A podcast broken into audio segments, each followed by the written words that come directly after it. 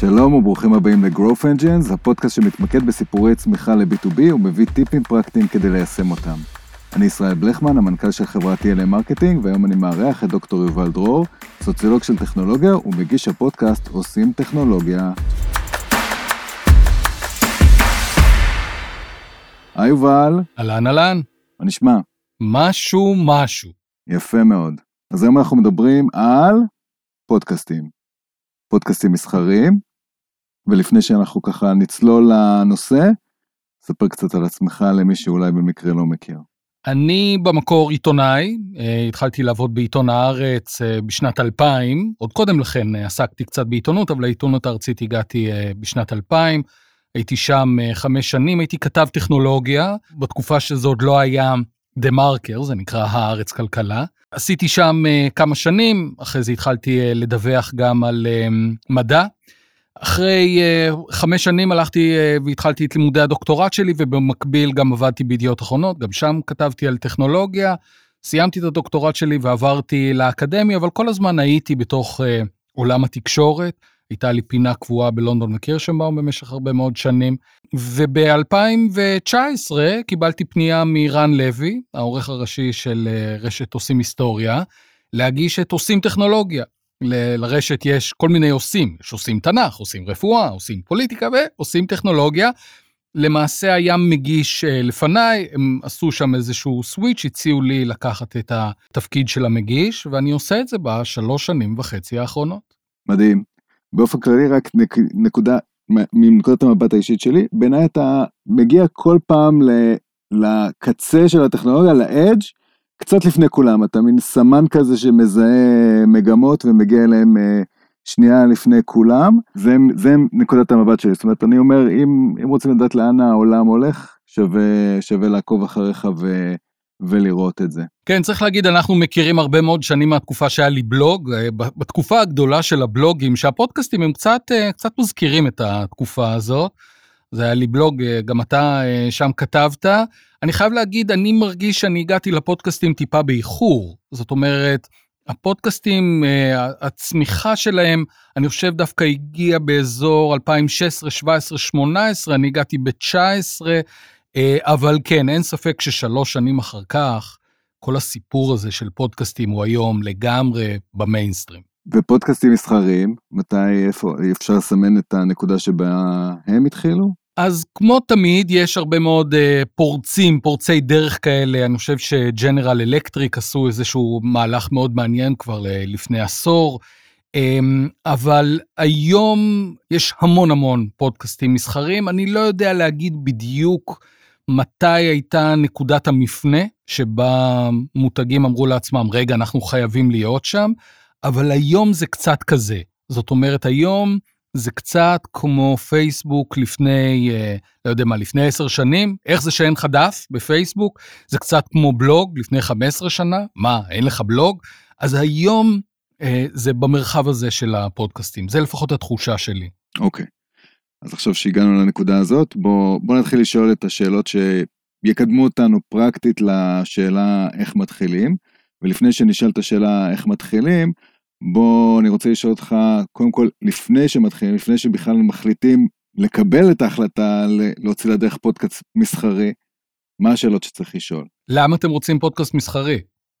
זאת, זאת שאלה שהיא הרבה יותר אה, ניואנסית והרבה יותר חשובה ממה שאנשים חושבים, כי נניח שאתם רוצים להעביר מסרים, יש דרכים יותר פשוטות להעביר מסרים. תכתבו טקסט, תכתבו אה, אה, אה, בלוג באתר שלכם, תפרסמו במדיה החברתית, למה לכם להיכנס לתוך העולם הזה? אולי בכלל עדיף לכם וידאו. וידאו הוא מדיום תלת-מימדי, זה טקסט, אודיו ווידאו, זאת אומרת גם תמונה. אה, אנחנו יודעים שהצעירים היום, כן? הצעירים, ישראל, הצעירים, הצעירים נמצאים היום באינסטגרם, הם נמצאים בטיק טוק, מה אתם צריכים פודקאסט? אני חושב שהשאלה הזאת היא חשובה מכיוון שלהפיק פודקאסט זה הרבה יותר עבודה ממה שאנשים חושבים. אנשים חושבים, מה זה פודקאסט? זה שני אנשים מדברים, נלחץ על רקורד, לא צריך אפילו ציוד מיוחד, אפשר לעשות את זה בטלפון הסלולרי, ואז מעלים את זה, זה בחינם. זה בחינם, זאת אומרת, אה, אף אחד לא גוזר ממך קופון בדרך, זה נורא פשוט, בוא נעשה את זה. ובהדרגה מגלים שזה יותר מסובך. ולכן אני חושב שהשאלה הראשונה שצריך לשאול זה למה לכם?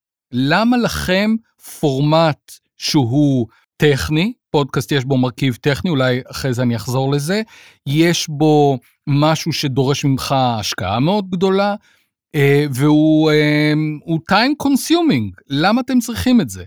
אני חושב שרק אחרי שעונים על השאלה הראשונה הזאת, אפשר להתקדם לשאלות הבאות, ויש עוד הרבה מאוד שאלות נוספות שצריך לשאול. מה יכולה להיות תשובה טובה, או תשובות טובות לשאלה הזאת? אה, יש כאלו שרוצים פודקאסט כי הם רוצים לעשות ברנד awareness. הם מרגישים שהלקוחות אה, שלהם, זה יכול להיות B, זה יכול להיות C, זה יכול להיות כל מיני אה, דברים, לא מספיק מכירים אותם. אז הם רוצים לספר איזשהו סיפור שאנשים יגידו, אה, ah, חשבתי על זה וזה וזה, אבל שמעתי את הפודקאסט של זה, גם הוא אופציה. יכול להיות שאני רוצה למשוך עובדים. אני רוצה למשוך עובדים, אנחנו יודעים שזה שוק שמעסיקים מחפשים עובדים. אני רוצה שהם ישמעו עליי, שהם ישמעו על הבעיות שאיתם אני מתמודד, עם האתגרים שאותם אני מנסה לפצח, את ההישגים שלי. אז אוקיי, זו דרך טובה לספר את הסיפור שלי. יכול להיות שאני רוצה שיכירו אותי כמומחה מספר אחד בתחום. זאת אומרת שאנשים יגידו, אם אני רוצה לקבל את העצות הכי טובות, לשמוע את הדברים הכי חדשים בתחום שלי, אני חייב להאזין לו, ואז אולי יום אחד אני גם אזכור את השירותים שלו.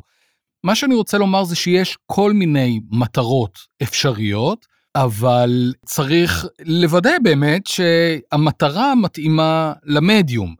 אם אתה רוצה לספר על ההישגים שלך, נניח בתחום ויזואלי, אולי עדיף לבחור במדיום של וידאו, ולא במדיום של אודיו, שהרבה יותר קשה לתאר בו אה, דברים ויזואליים. ולמה, אז למה באמת לבחור באודיו? כי את כל מה שתיארת עכשיו אפשר באמת, כמו שאתה אומר, לאתר אה, פורמטים אחרים כדי לייצר אה, את אותו אפקט או אפקט דומה.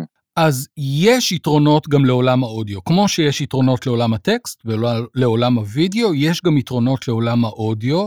זה מדיום נורא אינטימי, נורא נורא אינטימי. אנשים שומעים פודקאסטים בדרך כלל, תמיד יש יוצאים מהכלל, אבל בדרך כלל, או כשהם בנהיגה, או בנסיעה, כלומר ברכבת, באוטובוס, כלומר, הם נמצאים בדרך כלל לבד, ואם הם לא לבד, נניח ברכבת, אז הם שמים אוזניות, או כשהם עושים פעילות גופנית, עוד פעם, כשהם לבד, או כשהם, נניח, יש, אני מכיר גם כאלה שכשהם מנקים את הבית, נניח, כן? אבל זה עוד פעם, זה פעילויות שזה רק אתה ומישהו שמדבר איתך ישירות לאוזניים. והתוצאה היא שלאורך זמן נוצר איזשהו קשר מאוד מאוד אינטימי עם הקול, שאתה מתחיל להתרגל לשמוע אותו שבוע אחרי שבוע או פעם בשבועיים, והאינטימיות הזו, מאוד קשה לשחזר אותה בפורמטים אחרים. ולכן אם אתה רוצה ליצור איזשהו קשר אינטימי עם הקהל, זה מדיום טוב, מעבר לזה שזה גם מדיום שנורא נחמד לספר בו סיפור. הרי יש כל מיני סיפורים, יש כל מיני דרכים לספר סיפור. אה, מה שאנחנו עושים עכשיו זו דרך אחת. אתה שואל אותי שאלה, אני נותן לך תשובה, רוב הפודקאסטים הם כאלו. זאת אומרת, יש מראיין אחד או שניים שהם מראיינים בדרך כלל אורח, לפעמים שניים. זה הפורמט הכי בולט. גם אגב בעולם המסחרי וגם לא בעולם המסחרי. אבל יש דרכים נוספות. אני יכול לספר סיפור, מה שנקרא סיפור נרטיבי, שבו אני מספר לך על איזשהו משהו שקרה, ואני מוסיף סאונד, ואני מוסיף אפקטים, ואני מייצר סביבך עולם שמצד אחד מלווה אותך ומצד שני מפעיל את הדמיון שלך. זה כיף. אז יש לעולם הזה של הפודקאסטים גם המון המון יתרונות שנורא קשה למצוא אותם במדיה אחרים. אני אגיד משהו שחשבתי עליו תוך כדי שדיברת, ואני חשבתי עליו בהקשר של, שלי, של עצמי. למה, למה, למה להעדיף הקלטה על פני כתיבה.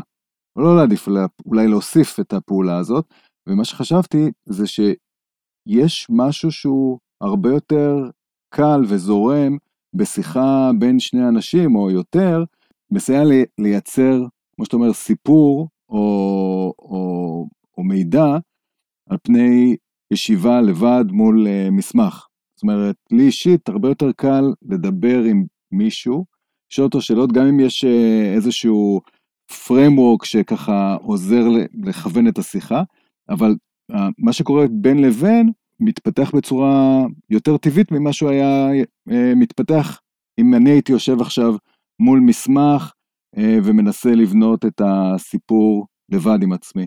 כן, הוא, הוא נתפס מדיום יותר אותנטי. אתה שומע את הקול, אגב, אתה גם שומע שזה לא מתוסרט. אז אתה אומר, אה, הם באמת מדברים. כן. זה לא שהם מקריאים מאיזשהו דף, אז אתה אומר, מעניין אותי לשמוע את האנשים האלה. מעניין אותי לשמוע את השאלות שלו, את התשובות שלו.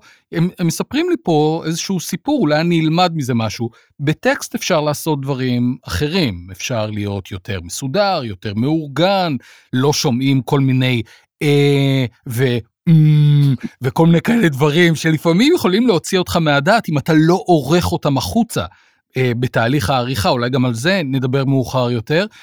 אבל כן, כל מדיום היתרונות שלו, אני גיליתי, אחרי שאני עשיתי, כתבתי בעיתון הארץ, זה כאמור טקסט, עבדתי בטלוויזיה, הייתי גם בחדשות ערוץ 2 איזושהי תקופה, ואחרי זה בלונדון וקירשנבאום, זה אה, עולם הטלוויזיה, כן, עולם התמונה הנע, היה לי בלוג הרבה מאוד שנים, זה עולם האונליין, הגעתי לאודיו האחרון, זה המדיום האחרון שאליו הגעתי, ואני נורא אוהב אותו.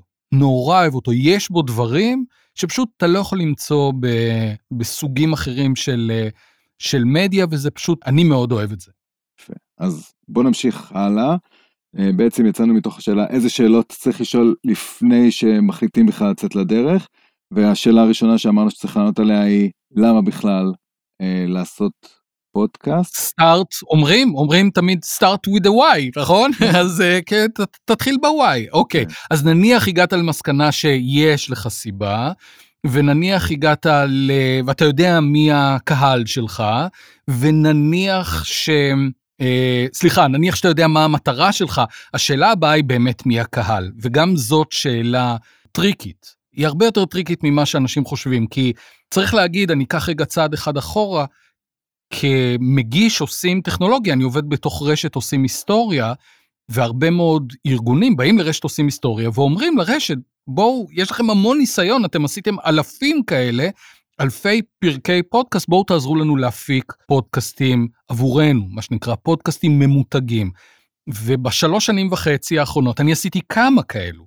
עשיתי כמה לארגונים ענקיים, אני אגיד רק שמות של חלק, עשיתי לסיילספורס ולשופרסל ולאינטל ולאמזון ול-IBM ובאמת דלויט, חברות ענקיות. והשאלה הזאת, מה קהל היעד, היא שאלה דרמטית, מכיוון ש... תשובה אחת זה מי שמתעניין בפודקאסטים, שזה בעצם כל העולם. זאת אה, אה, אה, תשובה רעה מאוד. אוקיי, בואו נתחיל לחתוך. מי שמתעניין בטכנולוגיה, זאת גם תשובה לא ממש מוצלחת לפודקאסט מסחרי. עושים טכנולוגיה, הוא למי שמתעניין בטכנולוגיה, אבל אם אני, אה, נניח אה, IBM, סתם אני אה, נותן אותם כדוגמה, אז IBM עושה דברים מסוימים ורוצה לדבר עם קהל מסוים, אז זה לא רק מי שמתעניין בטכנולוגיה. אימא שלי מתעניינת בטכנולוגיה, אבל היא לא תבין כלום כאשר היא תשמע את הפודקאסט של IBM, כי הוא יותר מקצועי, אז צריך לחתוך. אז הרעיון הוא שאתה באמת צריך לזקק את הקהל שלך, כי ברגע שתדע מי הקהל, באופן כללי, כן, באופן מאוד מאוד אה, אה, בסיסי, אתה תדע אה, לייצר את הקול הייחודי של הפודקאסט. הוא צריך להיות גבוה, הוא צריך להיות נמוך, הוא צריך להיות כללי, הוא צריך להיות ספציפי. עם מי אני מדבר? עם מי אני מדבר? אני מדבר עם כל צופי אה, אה, חדשות 12, שזה כל עם ישראל, או שאני מדבר עם חובבי טבע, שזה national geographic. עם מי אני מדבר? אה, זאת גם שאלה מאוד מאוד אה, חשובה, שאתה צריך, שתהיה לך עליה תשובה כללית, כשאתה ניגש אה, למלאכה הזאת. אה, תשים לב, עוד לא, עוד לא אמרנו שום דבר, אנחנו רק בשאלות אה, ראשוניות בכלל. כן, שאלות, שאלות חשובות.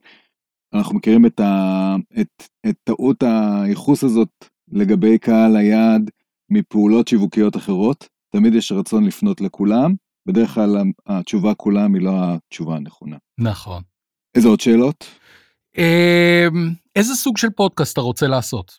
אמרנו קודם, אה, יש כל מיני סוגים, שיחה זה סוג אחד, פודקאסט נרטיבי זה סוג אחר, אבל גם בתוך שיחה, שיחה עם מי?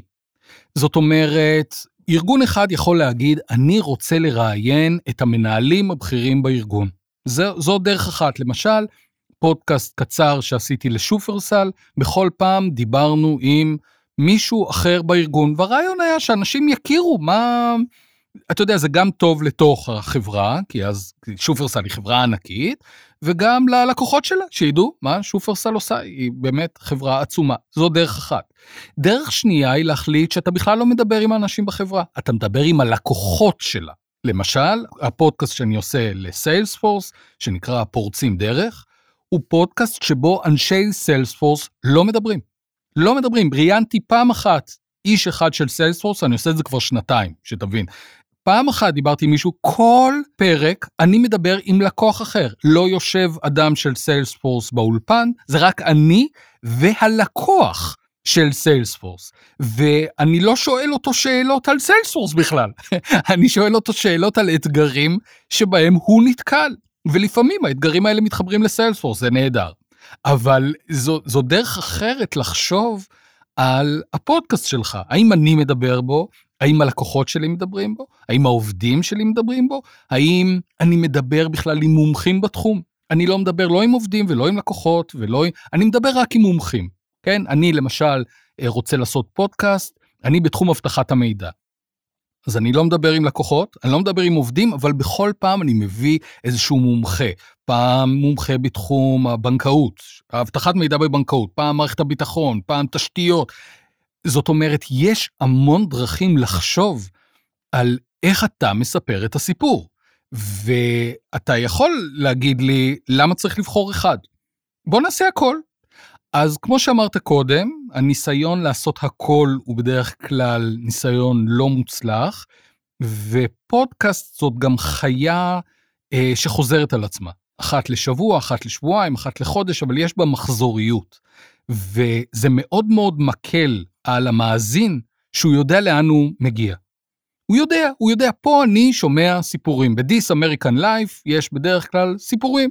יש סיפורים, לפעמים יש שני סיפורים בפודקאסט, לפעמים בפרק, לפעמים יש שלושה, אבל זה סיפורים.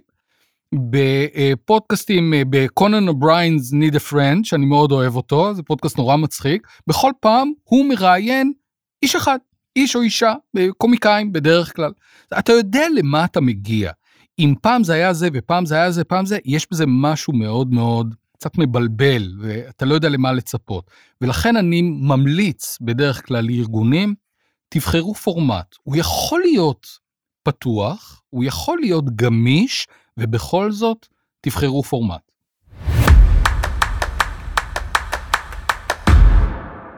שאלה נוספת יכולה להיות קשורה למשאבים שעומדים אה, בפני הארגון? כן, אה, זה מה שאמרתי אה, קודם לכן, יש איזושהי הרגשה שפודקאסט זה דבר שמאוד קל לעשות אותו, אתה מכניס שני אנשים לחדר, ואתה לוחץ על רקורד, ואתה אז מעלה את זה. אה, לא, זאת אומרת כן, אבל אף אחד לא יקשיב לזה. צריך להבין, יש יותר מדי פודקאסטים בעולם שנשמעים כמו שיחת וואטסאפ בין שני אנשים. אני שולח לך הודעה, אתה שולח לי הודעה, ואז הם מעלים את זה, וזה פודקאסט. Uh, אתה צריך להחליט האם אתה משקיע בזה משאבים, גם משאבי, משאבים ניהוליים, מישהו צריך לנהל את הדבר הזה, גם משאבים טכניים, זה, זה פורמט uh, טכני, זה מדיום טכני, יש בו מיקרופונים, ויש בו כרטיסי קול, ויש בו תוכנת עריכה.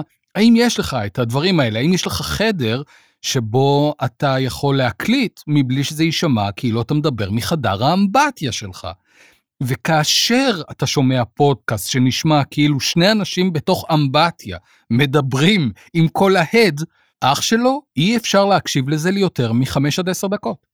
אי אפשר, אי אפשר, האוזן פשוט, זה, זה מוציא אותך מהדעת. זה לא בגלל שאני איזה מפונפן של אודיו, אני ממש לא. פשוט אי אפשר לאורך זמן. אתה יכול להקשיב להודעת וואטסאפ כזו, ואז אתה אומר, אוקיי, אני ממשיך, אבל שעה כזאת אי אפשר. אז אתה צריך להחליט ולבדוק שיש לך את המשאבים כדי לתמוך בדבר הזה, ואגב הייתי אומר משאבים ניהולי, עוד לפני הטכניים, משאבים ניהוליים הם הדבר, ה... הם דווקא הוא הדבר המרכזי. האם יש מישהו שזה ה baby שלו? Owner. Owner לגמרי.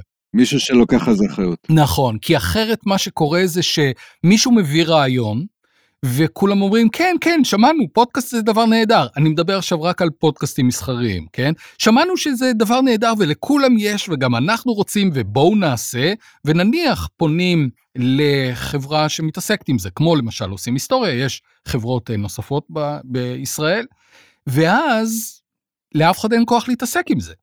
כי אתה צריך להתעסק עם זה. אם זה מרואיין, כן? אם זה אתה מראיין אנשים, אתה לא מספר סיפור, אלא אתה מראיין אנשים. צריך למצוא את המרואיין, צריך לקבוע איתו זמן, צריך לעשות איתו אולי איזה שיחת תחקיר לפני זה, צריך לשבת ולראיין אותו. היומן שלי עמוס, יש לי לקוחות, יש לי פגישות, יש לי... ותוך זמן קצר אתה מגלה שאף אחד לא, אין לו עצבים להתעסק עם זה, וזה פשוט נופל. זה פשוט זה, זה כמו כדור זכוכית שטראח, מתנפץ על הרצפה, ואף אחד לא מלווה את הדבר הזה. אז אם אתם מחליטים להיכנס לתחום הזה, תוודאו שיש מישהו שזה ה baby שלו. זה יכול להיות אתם, זה יכול להיות את, אתם עכשיו שמאזינים לנו, אתם אומרים, אני לוקח את זה על עצמי. אין בעיה, אבל צריך להבין מה המשמעות של לקחת את זה על עצמך. אבל אם זה לא אתם, תוודאו שיש לכם מישהו או מישהי שזו לא המשרה המלאה שלה, אבל זו כן המשרה שלה. זו חלק מהמשרה שלה, זה התפקיד שלה, או שלא. אם אין לכם אדם כזה, זה פשוט יתמסמס בתוך כמה שבועות, ו... ואז לך תרדוף אחרי אנשים. כל אחד עובר למשהו אחר, ובזה זה נגמר. תן לי, תן לי כמה מאפיינים של אונר מוצלח, אונרס אונרית מוצלחים לתהליך כזה? או שהם נורא אוהבים את זה, נתקלתי באדם כזה, שהוא עצמו מאזין לפודקאסטים, והוא כמוני אוהב, אוהב פודקאסטים, הוא אוהב להאזין להם, והוא אומר, בואנה, גם לי בא, שבארגון שלי אני חושב שזו דרך טובה לספר את הסיפור שלנו, ומכיוון שהוא חובב של התחום, אז זה מעניין אותו, הוא רוצה לשבת באולפן, והוא רוצה להיות בשיחות תחקיר, ו... אז הוא עושה את זה בגלל שזה הפשן שלו. יש אחרים שזה העבודה שלהם. אמרו לו, תשמע, אתה אחראי, לא יודע מה, על שיווק, על כוח אדם, ואתה הפוינטמן שלנו לעניין הפודקאסט שאנחנו מפיקים. זה חלק מהמשרה שלך. אז הוא צריך לדאוג גם לאנשים מבפנים וגם לאנשים מבחוץ. כל מה שאני אומר זה שזה חייב להיות נורא ברור מי האדם שנמצא בחזית והוא זה שמנהל את התהליך. כי אם לא, נורא קל לשכוח מזה. כי זה דורש הרבה מאוד אנרגיה. אתה צריך לפנות אנשים לשיחת הכנה ולראיון ותבוא לאולפן ובוא נעשה, ואם לא באולפן אז בטלפון, אבל רגע, לא שומעים אותך טוב, זה התעסקות. זה התעסקות, זה באמת, זה, אני לא אומר שזה תיק פדרלי, כן? זה לא, אנחנו לא מטיסים אף אחד לירח, אבל זה התעסקות. וזו התעסקות שחוזרת על עצמה כל שבוע או כל שבועיים. זאת אומרת, זה לא פרויקט חד פעמי, זה פרויקט שהוא נמשך. ולכן אתה צריך מישהו שאומר, זה שלי. ונשמע לי שאם המישהו הזה, המישהי הזאת, לא מגיעים עם רקע, כדאי שהם יתחילו ללמוד את התחום הזה. טיפה, כן. טיפה זה, זה תמיד עוזר, כי אחרת, בהנחה שהם עובדים עם אנשי מקצוע, הם לא עושים את זה לבד אינאוס, אלא הם עובדים עם אנשי מקצוע, אם הם לא קצת קצת מכירים את התחום, אז הם פשוט, הם, הם לא מסוגלים גם לשאול את השאלות הנכונות, הם לא יודעים אם התשובות... ייגררו. כן, הם לא יודעים אם התשובות שניתנו להם הן תשובות טובות. זאת אומרת, צריך בכל זאת מישהו שיש לו טיפה, טיפה היכרות עם, ה, עם העולם הזה. טיפה, אני אומר עוד פעם, אני לא רוצה להפחיד אף אחד, זה לא מדע טילים, ממש לא. אבל זה גם לא משהו שאתה עושה על הדרך. כי אם אתה עושה את זה על הדרך, כמו כל דבר אחר, זה ייראה, זה יישמע, כאילו עשית את זה על הדרך. בוא נמשיך רגע את הקו הזה.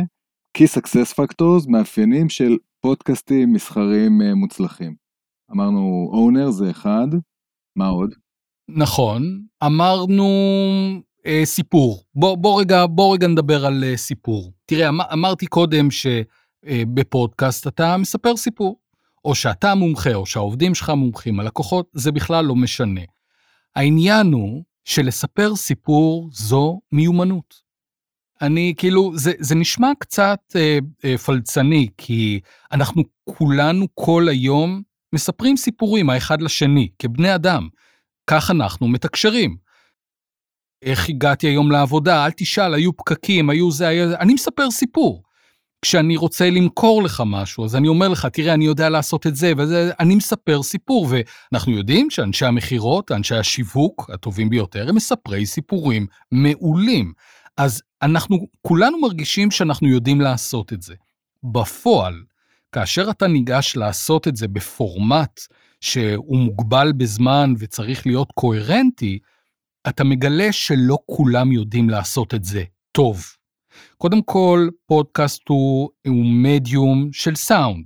יש כאלה שיודעים לדבר, ויש כאלה שלא. יש כאלה שיודעים לכתוב נהדר. לכת... הם כותבים שירה, אבל תשים אותם מול מיקרופון והם מגמגמים.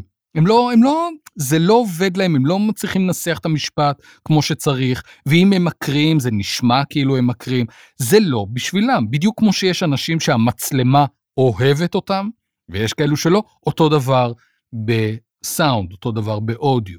מעבר לזה, נניח שכבר המיקרופון אוהב אותך, אתה צריך לדעת איך לספר סיפור. הוא צריך להיות לו התחלה ואמצע וסוף. אם אתה שואל שאלה, אם אתה החלטת על פורמט של רעיונות, שאלה צריכה להיות שאלה מוצלחת. ולא פחות חשוב מכך, וזה הצד השני של המטבע, יכול להיות שאתה כמראיין נהדר, אבל אתה מראיין מישהו שלא יודע לדבר. או שהוא לא עצמו לא יודע לדבר, הוא אגב מומחה בתחומו. ישראל הוא אלוף העולם בתחום שלו, אלוף העולם. הוא עשה מיליונים, הוא אדם מעורר השראה, הוא לא יודע לספר סיפור, נתקלתי בכאלו.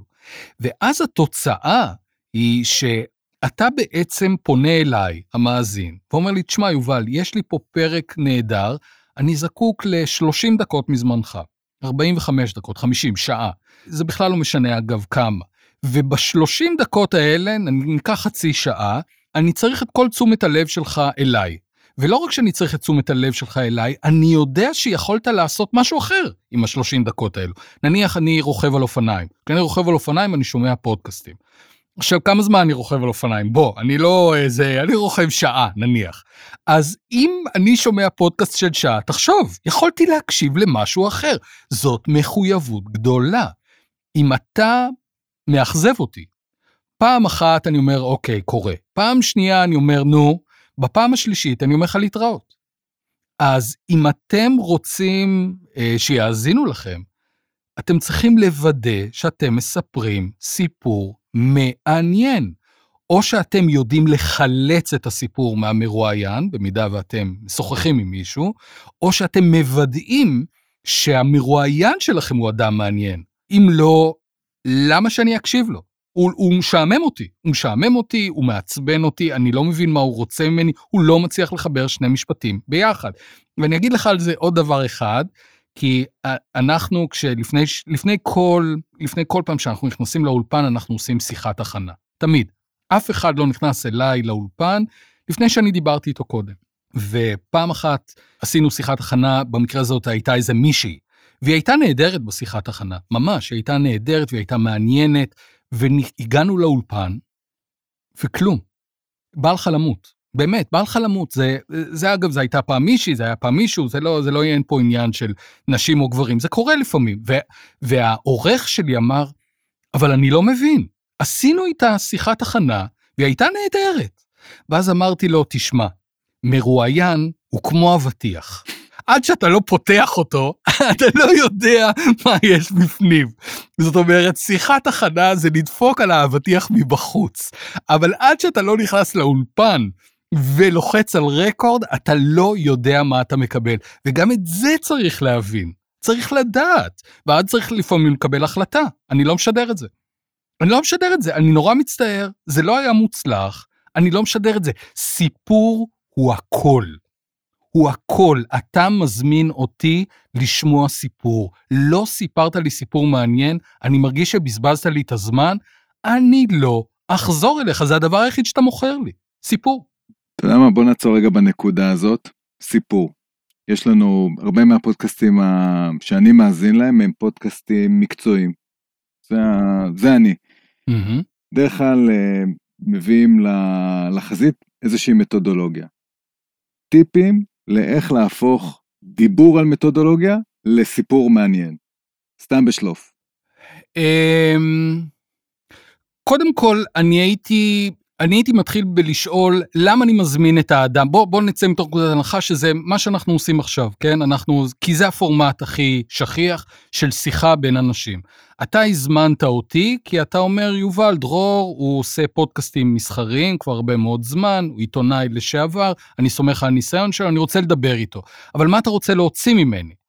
אחרי שיש לך את המידע הבסיסי, מה שאומר שהיינו צריכים לדבר קודם, אף פעם אל תיכנסו לשיחה לפני שאתם מדברים קודם, כי אחרת אתם אפילו לא דפקתם על האבטיח קודם. אתם קיבלתם איזה כדור ואתם מקווים שיש בפנים אבטיח, אפילו זה לא בטוח.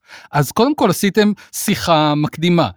יש לך את המידע הבסיסי, עכשיו אתה צריך לשאול את עצמך, איך אני, אני כמראיין, איך אני מעביר את המידע שהוא לא מעניין, הוא ויקיפדיה, הוא רשימה של, אה, של עובדות. איך אני מעביר את זה ככה שהמאזין יצא מהצד השני ויגיד, בואנה, למדתי משהו. למדתי משהו, גילו לי משהו, אני הבנתי עכשיו איזשהו משהו, אולי אפילו תמיד ידעתי אותו, אבל האופן שבו הוא שאל והוא ענה, זאת אומרת, אני חושב שהדבר שה, העיקרי שאתם צריכים לחשוב עליו, זה איך אני מעביר אינפורמציה שיכולה להיות יבשה, כאינפורמציה שתסובב למאזין איזשהו, איזה חצי סיבוב של מפתח אה, בתוך הראש. עכשיו, זה לא תמיד קל. אה, כמי שעשה באמת מאות שיחות הכנה עם מרואיינים, לפעמים הם אה, מגיעים והם עצמם לא יודעים מהו הסיפור שהם ש, שנמצא בתוכם. אני חייב להגיד, זאת מיומנות שהיא מיומנות נרכשת. היא לא איזשהו משהו שהוא אה, בלתי ניתן אה, להגיע אליו, אתה לא צריך להיות המראיין הכי טוב בעולם, אבל אתה צריך לשאול עוד שאלה ועוד שאלה ועוד שאלה, וכשהמרואיין שלך, המרואיין שלך נותן איזושהי תשובה שבעיניך היא מרתקת, אתה אומר לו, או, או, הנה, עכשיו הגענו, ועל זה אני ארצה לדבר איתך. זאת אומרת, כל הרבע שעה שהוא דיבר קודם לכן, יכול להיות שהיא בכלל לא תיכנס. אבל הנה, פה אמרת איזה משהו, זה הגרעין שסביבו אני רוצה לספר את הסיפור.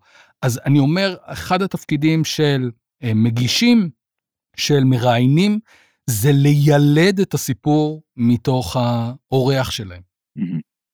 יפה. נגעת גם בנקודת משך הזמן, זאת שאלה שהרבה פעמים עולה. כן. יש איזשהו משך זמן נכון לפודקאסט? אז אני שמעתי, אה, הייתה איזושהי תקופה שעשיתי, אני לא, אני לא זוכר כרגע את השם של הפודקאסט, זה היה פודקאסט באנגלית, הוא כל פעם סיפר סיפור קטן שנמשך בין 4 ל-7 דקות. זה נורא מוזר לשמוע פודקאסט בין 4 ל-7 דקות, אבל זה היה הקטע שלו, 4 עד 7 דקות. מצד שני, בקצה השני, יש פודקאסטים שנמשכים שעות. ג'ו רוגן יכול אה, לעשות פודקאסט של שלוש שעות, בגיקונומי פה בארץ, הם עושים שיחות של שעתיים וחצי. אני לא יודע מי מקשיב לזה. אגב, יש הרבה מאוד אנשים שמקשיבים לגיקונומי, אני מתאר לעצמי שהם שומעים את זה בהמשכים, כי למי יש שעתיים וחצי? אלא אם כן, אתה באמת, אתה בטיסה. אה, אבל, אה, אז זה הצד השני. אני חושב שהסוויט ספוט, הנקודה ככה המוצלחת, היא בין 30 ל-45 דקות. זה משך הזמן, זה משך הזמן הישראלי שבו אתה בדרך כלל נמצא או ברכבת, או בפקק, או אמ, באיזושהי אה, פעילות, אה, נניח אפילו בחדר כושר, אתה, מה אתה מגיע? אתה מגיע 50 דקות, אתה פה עד שאתה, אה, פרק. ולכן, וזה גם, אני חושב שזה זמן שבו אתה כבר לא, נמאס לי לשמוע אותך. בוא, אני כבר שומע אותך שעה וחצי, כמה אני יכול? אני לא מכיר אותך, אלא אם כן אתה נורא נורא מרתק. ואז אני, לא אכפת לי לשמוע אותך גם 12 שעות. האם אתה סתם מישהו, אחרי איזושהי, אוקיי, די, בוא, בוא נעבור הלאה. אז אני חושב שבין 30 ל-45 דקות, אם זה ממש מעניין, אפשר למשוך את זה לשעה. אם לא, אז שם פחות או יותר זה המשך הזמן. אוקיי. אז דיברנו על uh, מאפיינים של פודקאסטים מסחרים, דיברנו על ownership, דיברנו על סיפור. עוד uh, מאפיין אחד? Uh, אני הייתי מוסיף, הייתי מוסיף עוד uh, שנה, אחד וחצי. החצי כבר דיברתי עליו, זה מדיום טכני. זה מדיום טכני במובן הזה שבסוף אתה מעביר לאנשים סאונד. סאונד באיכות לא טובה הוא סאונד שאתה לא יכול לשמוע אותו. קחו את זה בחשבון. אני אומר, ההשקעה בסאונד היא הדבר האחרון שצריך להעסיק אתכם, כי כמו שראית, יש לי המון המון שאלות עוד לפני הקטע של איזה מיקרופון אתה משתמש בו. אבל גם את השאלה הזאת צריך לשאול. בסוף, בסוף, צריך להבין, זה מדיום שיש בו מרכיב טכני, אז זה דבר אחד שהייתי אומר, זה החצי. והדבר הנוסף שהייתי אומר, זה מדיום שצריך בו סבלנות. בניגוד לטקסט שאני כותב ושולח לעיתון הארץ, ואני מדי פעם עדיין מפרסם אה, בעיתון הארץ דברים, אז אני יושב בבית, כותב טקסט, שולח לעיתון הארץ, לעיתון הארץ כבר יש קהל.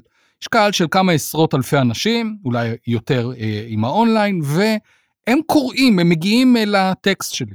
אבל כשאני פותח פודקאסט, בוודאי פודקאסט חדש, בוודאי בוודאי פודקאסט מסחרי, אני מתחיל מאפס. ממש אפס. אפס מוחלט. ואז יש לי מאזין אחד, ואז שבעה, ואז שלוש עשרה, ואז שמונים.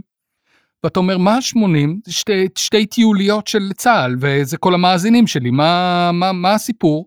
העניין הוא שלפודקאסט צריך סבלנות.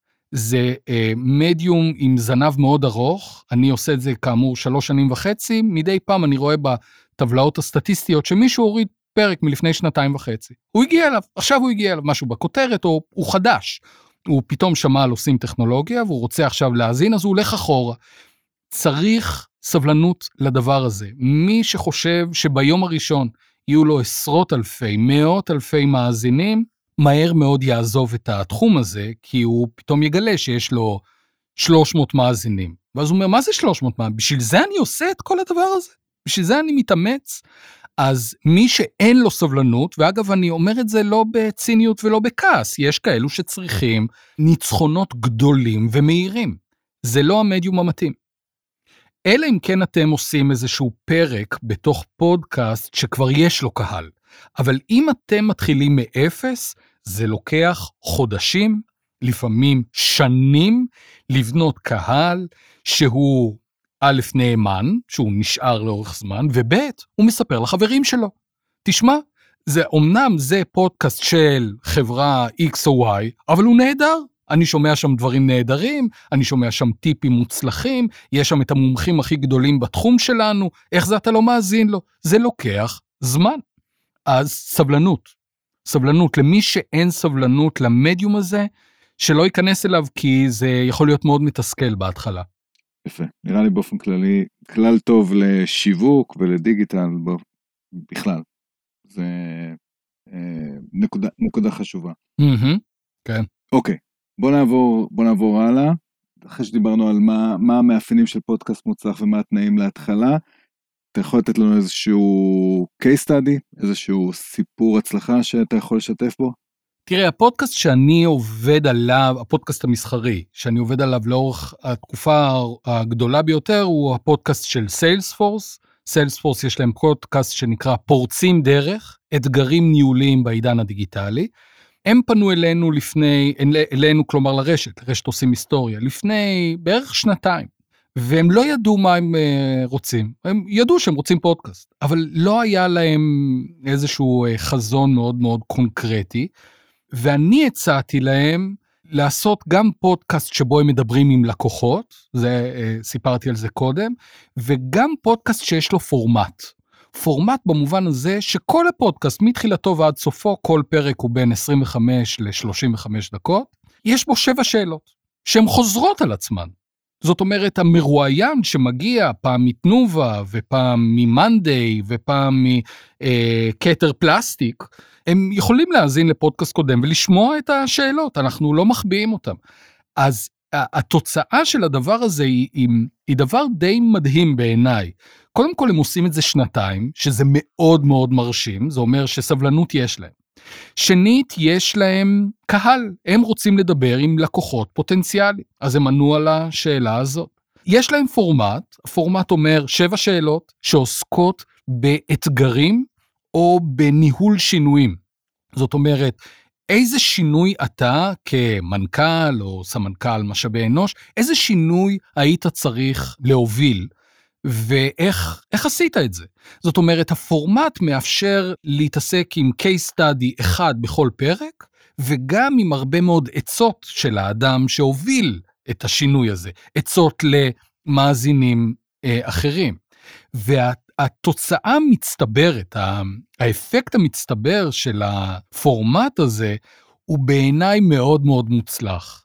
כי הם לא שמים את עצמם במרכז, הם שמים את הלקוחות שלהם במרכז, יש להם פורמט, אז האנרגיה הניהולית שהם צריכים להשקיע בזה היא נורא נורא קטנה. הם לא צריכים להמציא את הגלגל כל פעם. הרי לפני שראיינת אותי, ראיינת מישהו אחר, שאלת אותו שאלות אחרות. ולפני זה ראיינת מישהו אחר בנושא אחר, שאלת אותו שאלות אחרות. וכל פעם היית צריך להמציא את עצמך מחדש. הפורמט משחרר את האנרגיה הזאת, מכיוון שהשאלות חוזרות על עצמן. אז לא תמיד אפשר לעשות את זה, אבל במקרה הזה הם עשו את זה, ועשו את זה בהצלחה. אז יש להם סבלנות, ויש להם קהל, ויש להם סיפור שהם אה, מספרים. וזה אולי מביא אותי ל... אולי לעצה האחרונה שיש לי, אם אתם רציניים, אם באמת, זאת אומרת, החלטתם ל- לעשות את זה באמת, לקחת את זה ברצינות ולהשקיע בזה אנרגיה, גם ניהולית ואגב גם כלכלית, זה עולה כסף, קחו מישהו שיודע מה הוא עושה. ואני רגע רוצה להגיד על זה משהו. כשאתם, אמ, כשאתם נמצאים אה, במשרד והחלטתם שהפירמה שלכם זקוקה ללוגו, אתם פונים לאיזשהו עובד ואומרים לו, תשמע, שמענו שאתה יודע לצייר, אולי תעשה לוגו? או אתם פונים לאיזה מישהו ואומרים לו, תשמע, לך יש טעם טוב, בוא תעצב לנו את המשרד. אה, בדרך כלל לא, נכון? אנחנו פונים לאנשי מקצוע, אנשים שזו העבודה שלהם. אז אם אתה עושה משהו בהתחלה, הכל בסדר, לא צריך לזכור אף אחד, אפשר להתנסות בזה, כל אחד יכול לעשות את זה, וזה אחד היתרונות הגדולים. אבל אם החלטתם להשקיע בזה לאורך זמן, ולעשות משהו שיראה ויישמע בעיקר בעשירון העליון של הפודקאסטים, קחו מישהו שיודע מה הוא עושה. הרי סיילספורס יכלו לשים מנהל משלהם, שישאל את השאלות של הלקוחות. אבל הם פנו לרשת עושים היסטוריה, ורשת עושים היסטוריה פנתה אליי. אני עושה את זה כבר יותר מ-20 שנה. אני שואל שאלות, אני שואל שאלות, אני מנסה למצוא את הסיפור בתוך, זה משהו שאני עושה, זה, זה היה חלק מהמקצוע שלי, עכשיו זה חלק מהתחביב שלי, הפודקאסטים זה חצי מקצוע, חצי uh, תחביב, אבל אני עושה את זה uh, הרבה מאוד שנים.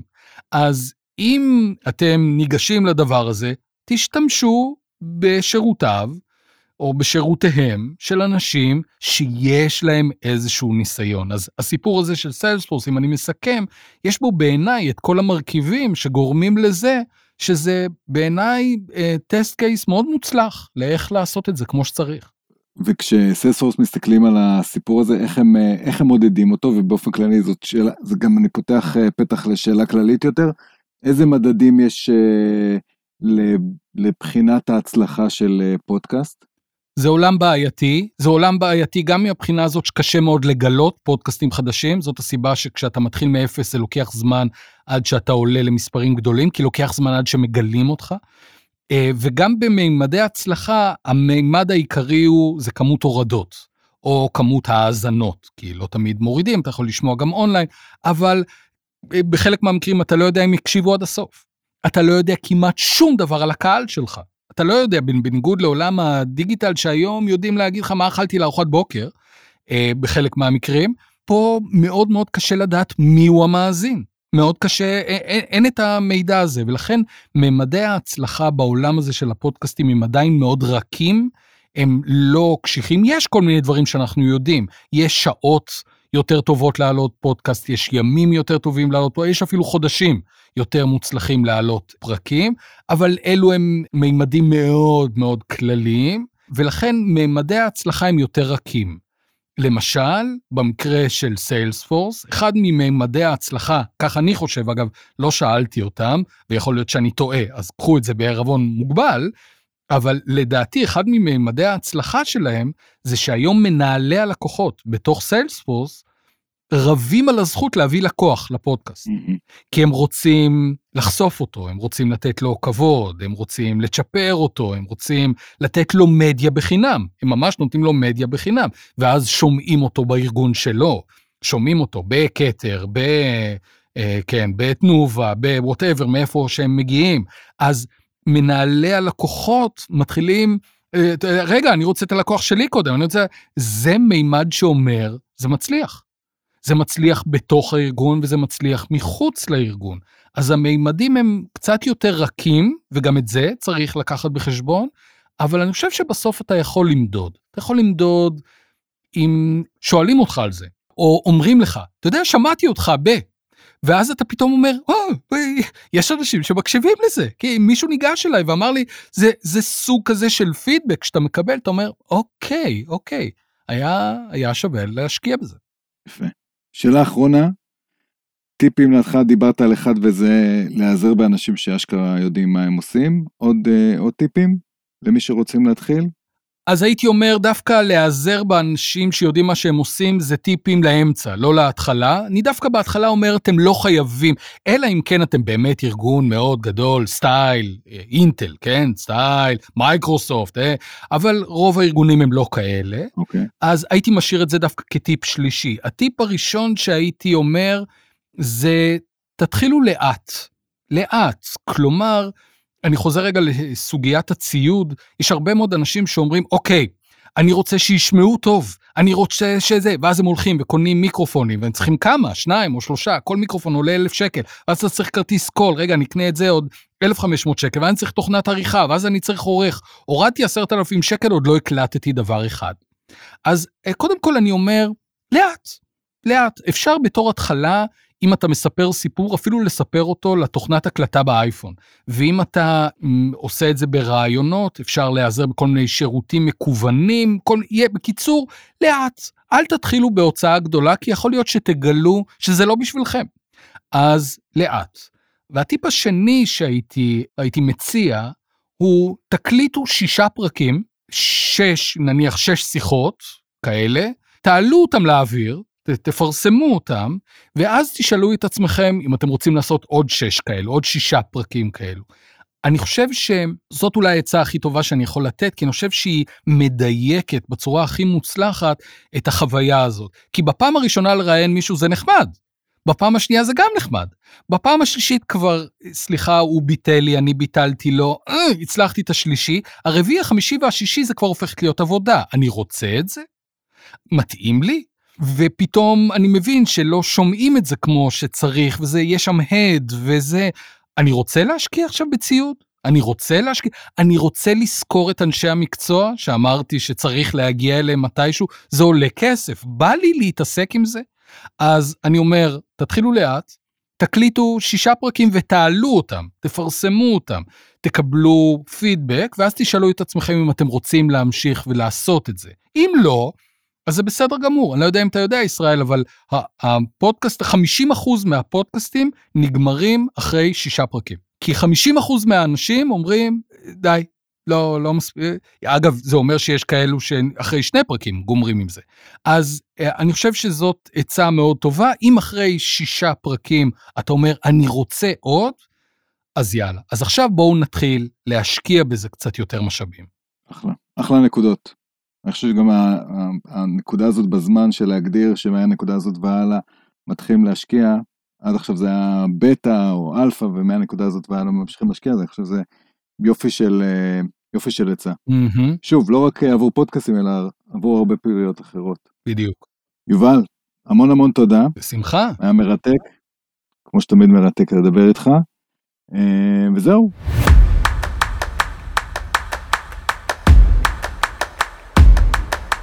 לטובת המאזינים אנחנו גם נסכם, אני אסכם את כל הנקודות, נעביר אותם לכתב, כדי שמי שאין לו זמן או סבלנות לקרוא הכל, יוכל לעקוב אחרי הנקודות המרכזיות. וזהו, נתראה גם בפודקאסטים הבאים.